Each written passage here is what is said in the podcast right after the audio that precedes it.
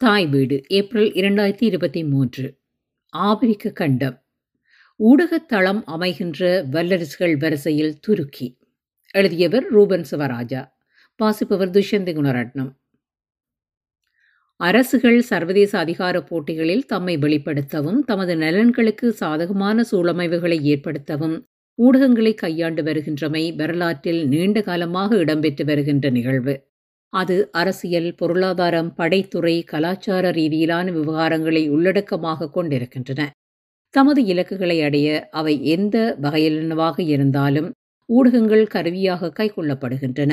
முதன்மையாக அந்தந்த நாடுகளின் பொதுமக்கள் அபிப்பிராயத்தை தமக்கு சாதகமாக மாற்றுவது அல்லது திருப்புவது என்பதே அவற்றின் இலக்கு.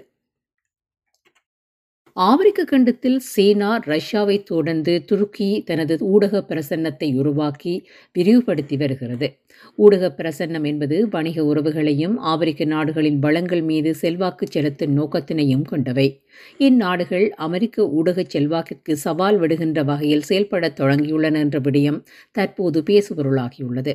அரசியல் பொருளாதார மற்றும் வணிக நோக்கங்களோடு ஆப்பிரிக்காவில் கடந்த சில ஆண்டுகளாக இந்நாடுகள் தமது ஊடக பிரசன்னத்தை அதிகரித்து வருகின்றன.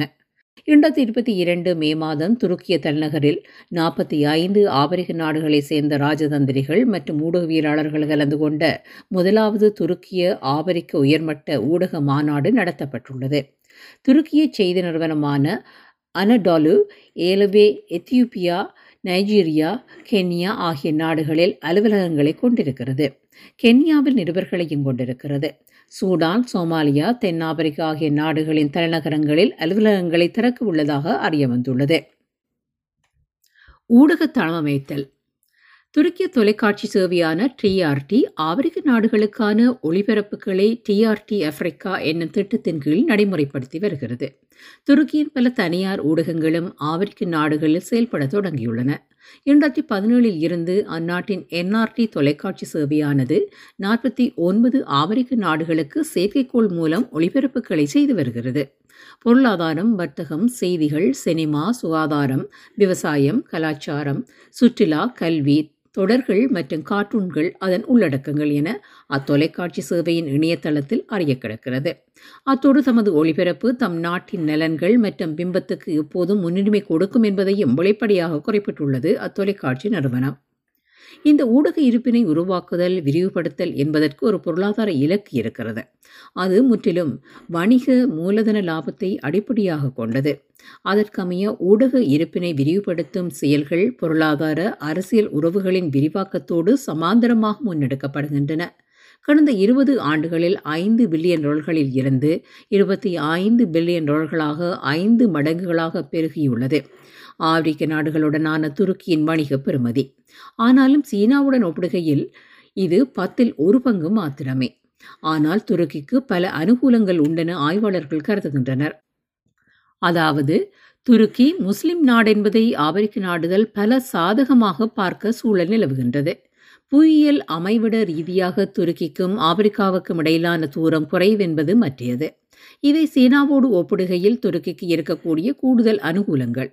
இதைவிட அமெரிக்கா ரஷ்யா சீனா ஆகியவற்றோடு ஒப்பிடுகையில் துருக்கி ஒரு நடுநிலையான தரப்பு என்ற பார்வையும் நிலவுகிறது. அமெரிக்காவில் அறுபத்தி இரண்டு விமான நிலையங்களில் ஓட்டங்களை கொண்டுள்ளது துருக்கிய ஏர்லைன்ஸ். ஆப்பிரிக்க பின்னணி இல்லாத வேறு வெளிவிமான சேவைகள் இந்த எண்ணிக்கையில் அங்கு இல்லை. ஆப்பிரிக்காவில் தற்போதைய சூழலில் நாற்பத்தி மூன்று தூதரகங்களை துருக்கி கொண்டுள்ளது. இரண்டாயிரமாம் ஆண்டு கால பகுதியில் பன்னிரண்டு தூதரகங்களையே அது கொண்டிருந்தது. உத்தியும் அணுகுமுறையும்.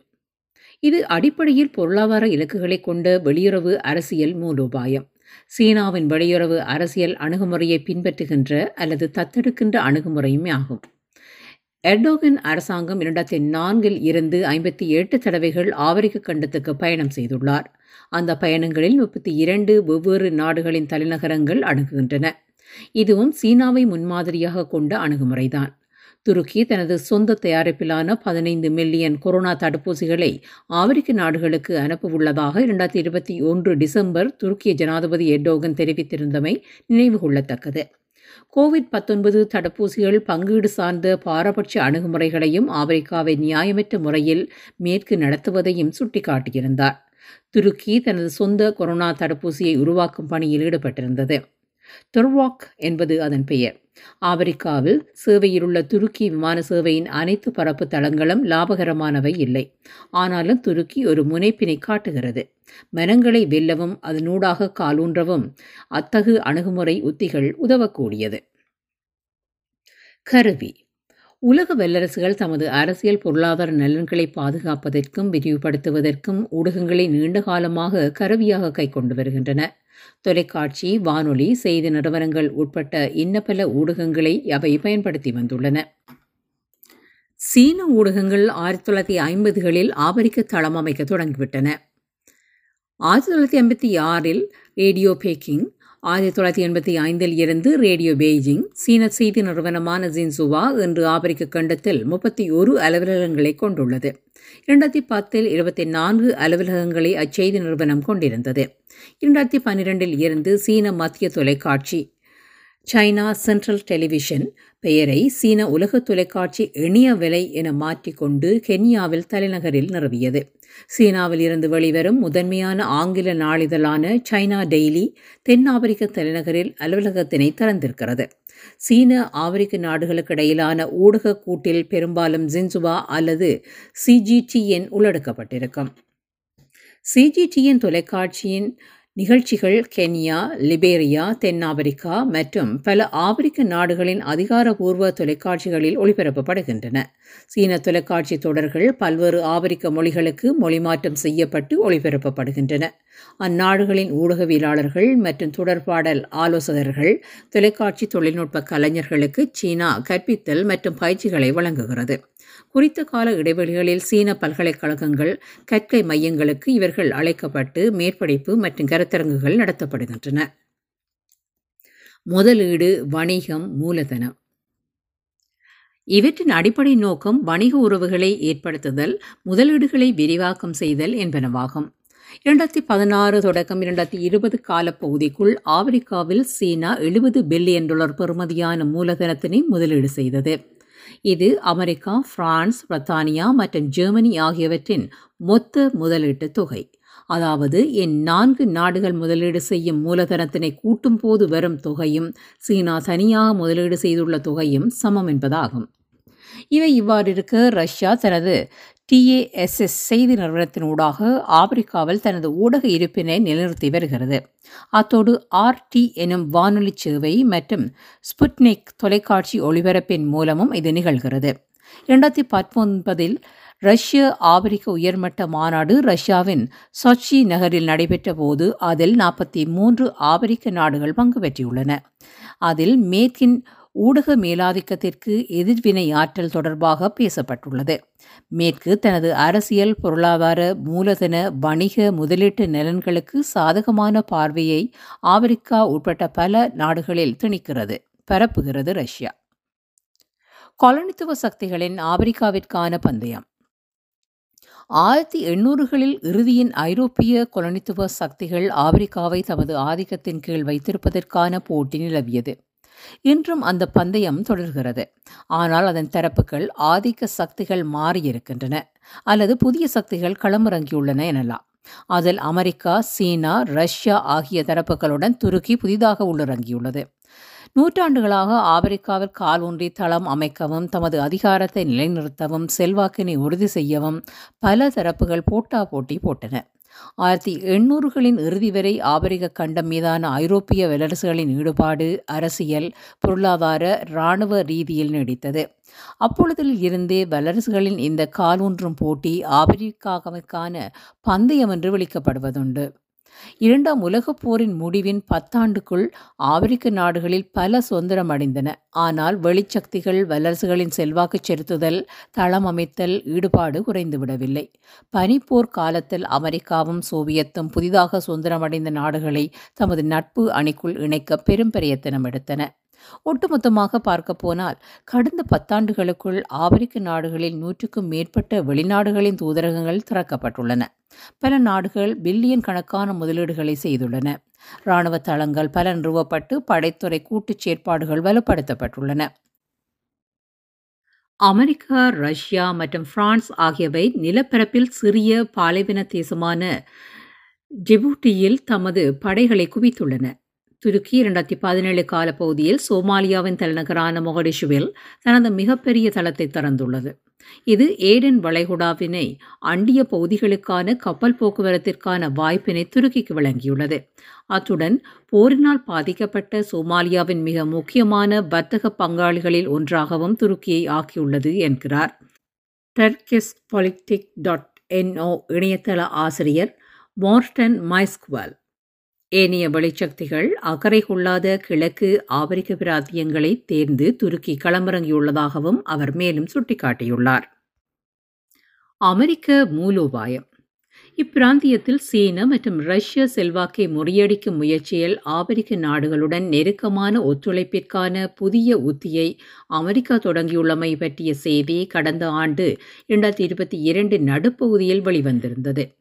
அமெரிக்க ஜனாதிபதி ஜோ பைடன் இரண்டாயிரத்தி இருபதில் பதவியேற்றதை அடுத்து ஆப்பிரிக்க நாடுகளுடன் கூட்டினை பலப்படுத்துவதில் கவனம் மேலோங்கியுள்ளது. இந்த மூலோபாயம் அமெரிக்க தேசிய பாதுகாப்பு நலன்களுக்கு ஆப்பிரிக்க பிராந்தியத்தின் முக்கியத்துவத்தை மறுவடிவமைக்கிறது என்று அது தொடர்பாக ஆகஸ்ட் இரண்டாயிரத்தி இருபத்தி இரண்டில் வெளிவந்த வெள்ளை மாளிகையின் அறிக்கையில் தெரிவிக்கப்பட்டிருந்தது. சீனா ரஷ்யா மற்றும் ஏனைய வெளிநாட்டு தரப்புகளின் தீங்கு விளைவிக்கும் நடவடிக்கைகளை எதிர்கொள்வதற்குரிய வகையிலான வெளிப்படையான சமூகங்களை ஊக்குவிப்பதை உள்ளடக்கிய மூலுபாயம் என்றும் குறிப்பிடப்பட்டிருக்கிறது. அத்தோடு ஆப்பிரிக்க நாடுகள் ஜனநாயக மற்றும் பாதுகாப்பு சார்ந்த தன்மைகளை அடைவதோடு சர்வதிகார மற்றும் இராணுவ ஆட்சி அதிகாரங்களுக்கு இட்டுச் செல்லப்படுவதை தடுப்பதும் தமது நோக்கம் என்று அமெரிக்க அறிக்கை கூறுகிறது. அத்தோடு கொரோனா பெருந்தொற்று மற்றும் அதனுடன் தொடர்புடைய சமூக விளைவுகளை எதிர்கொள்வதற்கான திட்டங்களையும் காலநிலை நெருக்கடியால் பாதிக்கப்பட்ட ஆப்பிரிக்க நாடுகளுக்கான உதவிகளை தாம் முன்னெடுக்க உள்ளதாகவும் குறிப்பிடப்பட்டிருந்தது.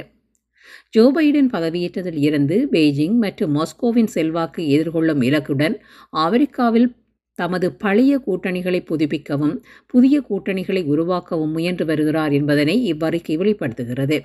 சீனா ரஷ்யா துருக்கி ஆகியன நேரடியாக தமது பொருளாதார முதலீடுகளுடன் களமிறங்கியுள்ளன.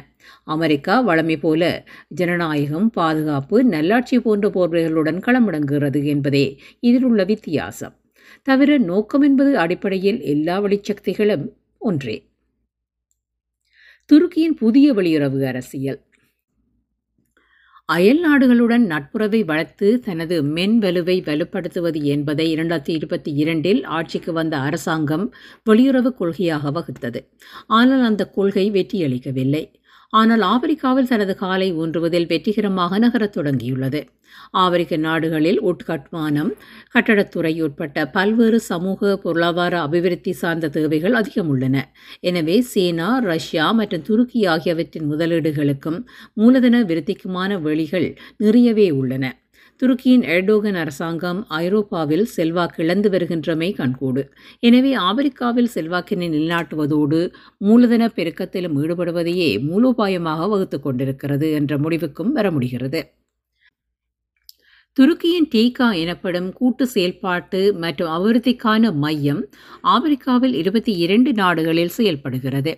துருக்கி இத்தனை பல நாடுகளில் முக்கிய வணிக அரசியல் கூட்டுறவை நிறுவி வருகின்றமை ஏனைய சக்திகளை அச்சமூட்டியுள்ளது என்று கூறுகிறார் பிரான்ஸை சேர்ந்த அரசறவியலாளர் ஜென்மாக்கு துருக்கியின் இந்த விரிவாக்கம் நிறுவனமயப்பட்டதும் எழுந்து வருகின்றதுமான வெளிச்சக்திகளுக்கு இடையில் கடுமையான போட்டி நிலவுகின்ற ஒரு காலகட்டத்தில் நிகழ்கிறது என்கிறார் மிடில் ஈஸ்ட் இன்ஸ்டிடியூட் சிந்தனை குழாத்தை சேர்ந்த ஜான் கலாப்ரேஸ். ஆப்பிரிக்க கண்டத்தில் தனக்கான சந்தைகளை கைப்பற்றி தனது அதிகாரத்தை நிலைநாட்டி கௌரவத்தையும் ஸ்திரத்தையும் உயர்த்தும் துருக்கியின் முனைப்பு இவற்றுக்கிடையிலான அதிகார போட்டியை பிரதிபலிக்கிறது என்றும் அவர் சுட்டிக்காட்டியுள்ளார். அரசுகள் சர்வதேச அதிகார போட்டிகளில் தம்மை வெளிப்படுத்தவும் தமது நலன்களுக்கு சாதகமான சூழமைகளை ஏற்படுத்தவும் ஊடகங்களை கையாண்டு வருகின்றமை வரலாற்றில் நீண்ட காலமாக இடம்பெற்று வருகின்ற நிகழ்வுதான். அது அரசியல் பொருளாதாரம் படைத்துறை கலாச்சார ரீதியிலான விவகாரங்களை உள்ளடக்கமாக கொண்டிருக்கின்றன.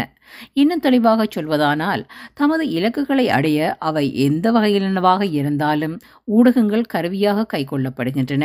முதன்மையாக அந்தந்த நாடுகளின் பொதுமக்கள் அபிப்பிராயத்தை தமக்கு சாதகமாக மாற்றுவது அல்லது திருப்புவது என்பதே அவற்றின் இலக்கு.